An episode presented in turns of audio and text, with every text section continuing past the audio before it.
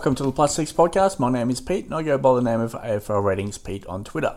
This is a solo podcast for a review of Round 7. The podcast record date is Monday night, May the 3rd. Round 7 takeaways. Scoring was up in Round 7. 84.7 points average per team. That was the third highest scoring round for the year. Highest disposal count for the season was also in round 7.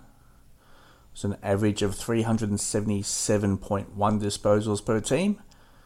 The AFL season average is 370.5. And be aware fixture changes are still on the radar. As we speak, round 8 Brisbane versus Fremantle is highly likely to be changed from Optus Stadium in Perth to Brisbane at the Gabba venue. So it's just a timely reminder to stay flexible and adapt to change. On to nine games. Richmond versus Western Bulldogs, five takeaways. Richmond plus 27 uncontested marks.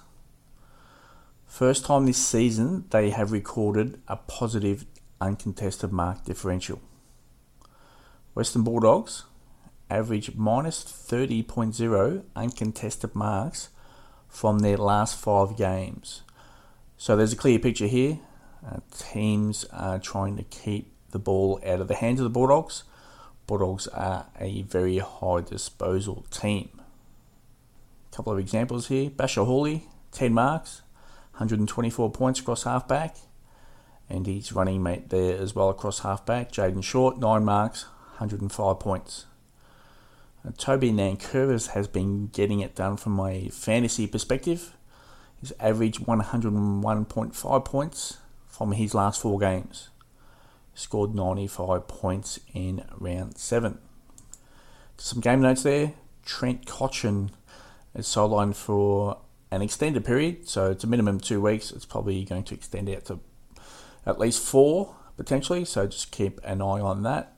Uh, that could open the door for Riley Collier Dawkins to remain in the team, and he was impressive on debut. Dylan Grimes is going to miss via concussion protocol. Dustin Martin has nearly finished his concussion protocol. Uh, he should be available for round 8, and Nick Vlastuin should return in round 8 as well. On to Collingwood versus Gold Coast. Five takeaways. Collingwood have conceded 400 disposals or more in three of their last four games. Season average against is 398.7, and that is ranked 17th. So, no Adam Treloar this year. Taylor Adams is sidelined. Uh, pretty much Scott Pendlebury and a mix of other characters in that midfield, and the Pies are giving up plenty. Gold Coast recorded 121 uncontested marks against the Magpies. A season average 110.1, and that is ranked number one. Brandon Ellis found a heap of ball on the outside for the Suns, finished with 35 disposals, and a monster 169 points.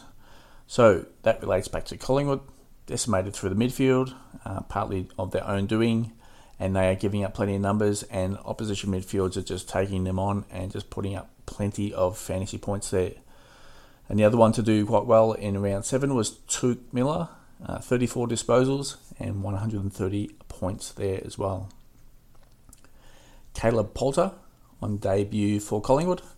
He worked up and down the ground uh, in a wing type role and worked back into defence and moving the ball forward. Um, as the game started to end, uh, he started to get pretty comfortable.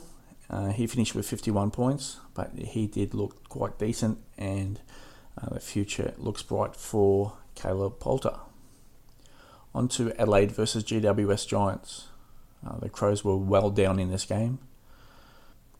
Adelaide have averaged 343.5 disposals from their last two games. Season average 347.7, and that is ranked 17. GWS recorded a season high 409 disposals. The season average is 370.4. So we get Perryman back into the team. We get Whitfield back in the team. The Crows were well down, and the Giants put up a pretty decent number uh, from a fantasy perspective, and also a actual game perspective there as well. Uh, Tim Taranto got to work through the mid, his midfield role, 140 points. Uh, I mentioned uh, Perryman and Whitfield return. Perryman a couple of weeks back, and Whitfield his first game back, and that actually assisted Josh Kelly uh, moving back into his normal wing type role, and 121 points for him. Again, it was pretty much a soft matchup. And for his first game of the season, Lachie Whitfield uh, was quite impressive. Uh, Leon Cameron said last week that he was don't expect too much from Lachie Whitfield in his first few games back, and yeah, he puts up 110 points. So uh, looks like all systems normal for Lachie Whitfield. Just some game notes there. Brent Daniels hamstring, Matt Bunting concussion protocol, and pre-game pretty much the Giants have declared, and it was Steve Johnson on ABC radio via Aaron Bryans, who friend of the podcast has been on the Plus Six podcast here, uh, posing some questions there about the ruck for the Giants. And Steve Johnson, yeah, just pretty much straight out said that um, Shane Mumford's actually the number one ruck. So that plays into the season long uh, coaches who uh, have Matt Flynn on the bench there. So, and Leon Cameron did say in his post game presser that uh, that's a maximum games f- for Shane Mumford will be out to three only. It's a bit of a change from what he said a couple of weeks ago, where he said that he wouldn't play a third game. So yeah, now he's changed uh, path a little bit and said yeah, max three games. So uh, going along quite well, and the Giants are doing quite well with him in the team. Just on the Crows side of things, Luke Brown uh, set to return, and Rory Sloane is closing in on a return for the Crows. On to St versus Hawthorn, five takeaways.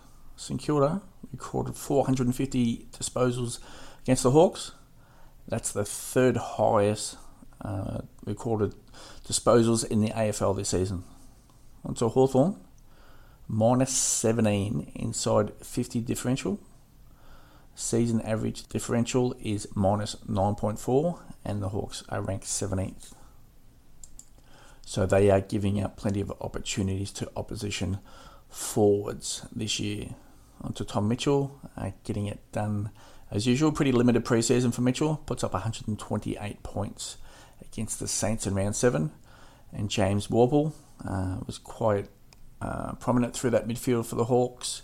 Uh, Jaeger O'Meara and Chad Wingard did not play, and Worpel got to work back in a pretty decent midfield role for round seven, and he scored 124 points. Just on to Hunter Clark, he scored 113 points. Um, Brett Ratten in his post game presser pretty much suggested that uh, Clark could play multiple roles, which will allow other players to sit in their primary position. So uh, Clark moved uh, from backline, moved forward, and played for the midfield there. So uh, yeah, as his career is going along, he's being put into flexible type roles there, not really settling into one type role. Just onto some game notes there.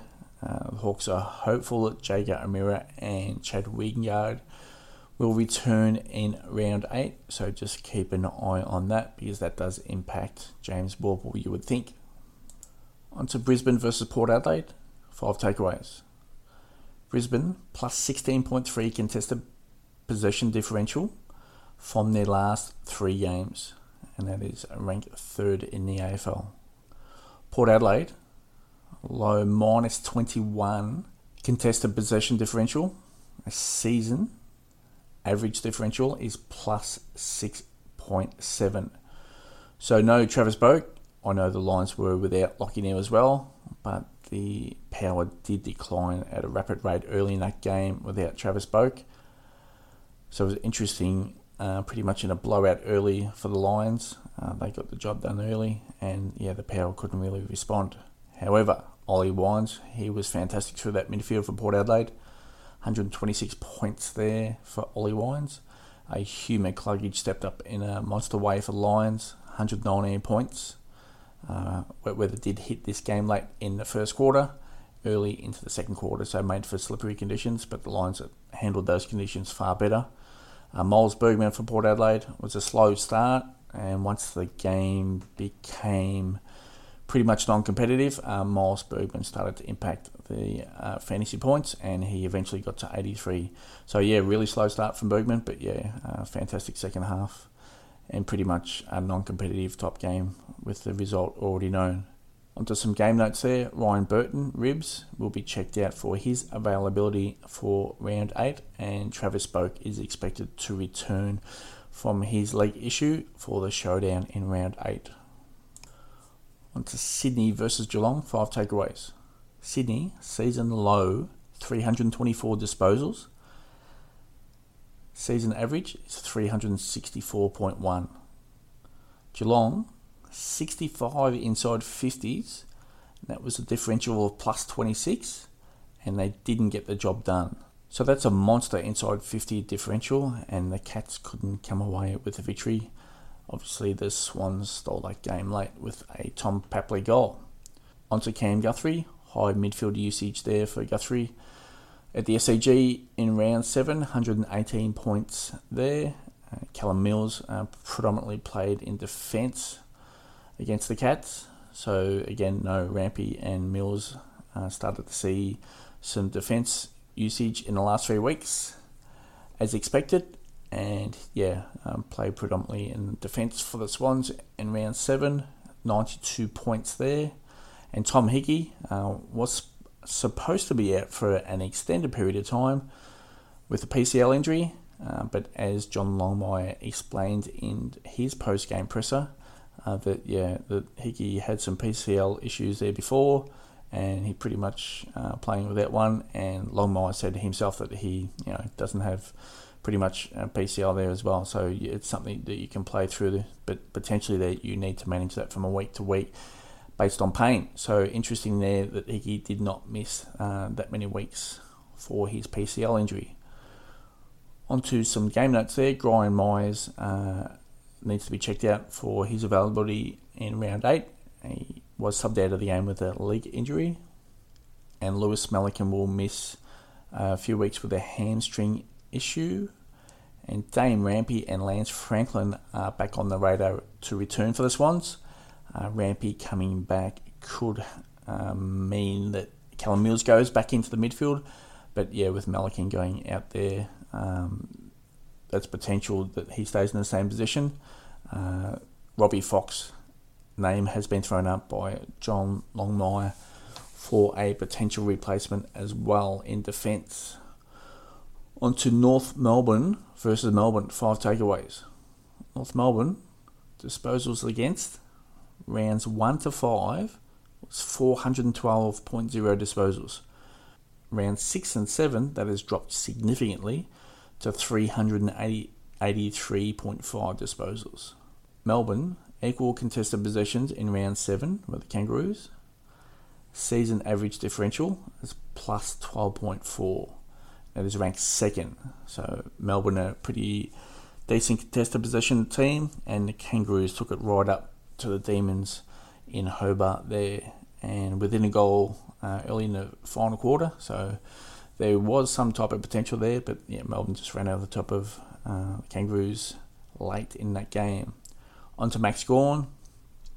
Uh, pretty much was the ground might have impacted his influence there, and obviously Luke Jackson in that game was quite significant. But yeah, Gawn still had a significant amount of hitouts. But yeah, through through chain of possession there, he was quite often missed, and yeah, yeah, that ground is quite small. So what you can find there is that some players can be missed out in a link possession there, and yeah, Gawn was potentially the one there. And just 72 points there for Gawn in round seven. On to Aaron Hall.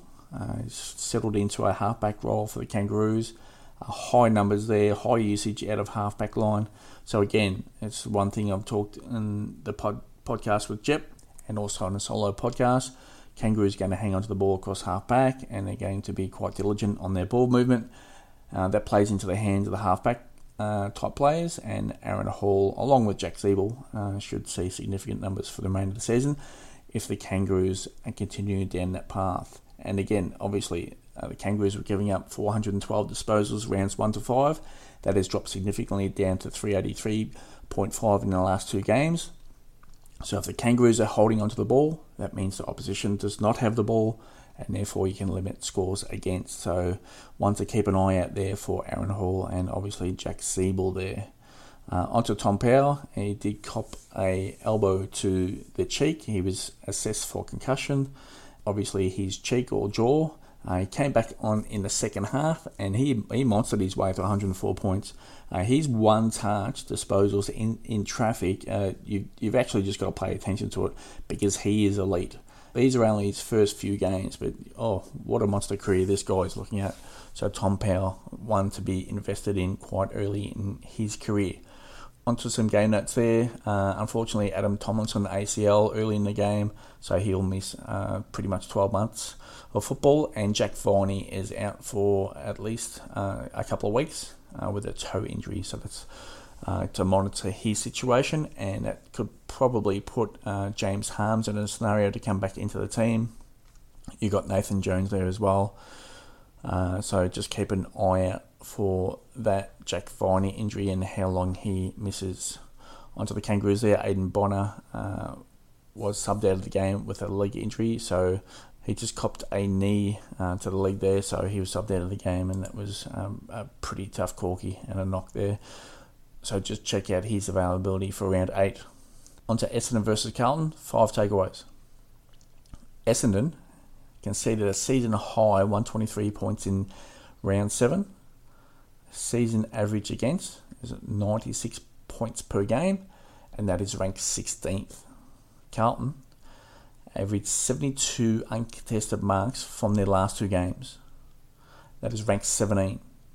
Season average of 82.1 for, for the season for the Blues. Onto Sam Walsh, he continues to get it done. He's finding ceiling top games now, which is fantastic to see. Scored 127 points no immediate attention from the Bombers. Uh, Bombers coach Ben Rutten said they pretty much want to back their system in rather than go take a player out through a tag or call a top role. So yeah, uh, Walsh got to work and pretty much left unattended. 127 points there. Uh, Ed Curnow was on Zach Merrett, and Merrett was pretty good in the end. He got there eventually, finished with 103 points and Nick Bryan, a fantastic debut actually. So he was assessed for an ankle or foot injury there, but just pretty much getting that re-strapped up. But 12 disposals and 19 hitouts for Bryan in his debut for 67 points. Uh, what a future this guy's got once he starts to develop. Now we know rucks do take time to develop, so give him a couple more years, and uh, he should be a, a leading ruck in the AFL, I would imagine. Onto some game notes there. Paddy Dow, unfortunately, uh, was started like a house on fire and copped a, a head clash uh, with his eye, and that closed up, and that resulted in blurred vision. He tried to come back on, uh, it lasted about a minute, and then pretty much was subbed straight out of the game with that blurred vision. And Mitch McGovern, uh, hamstring injury late in that game. Uh, uh, he will miss a few weeks with his recovery. On to West Coast versus Fremantle, five takeaways. West Coast, minus 18 average contested possession differential, rounds 4 to 6.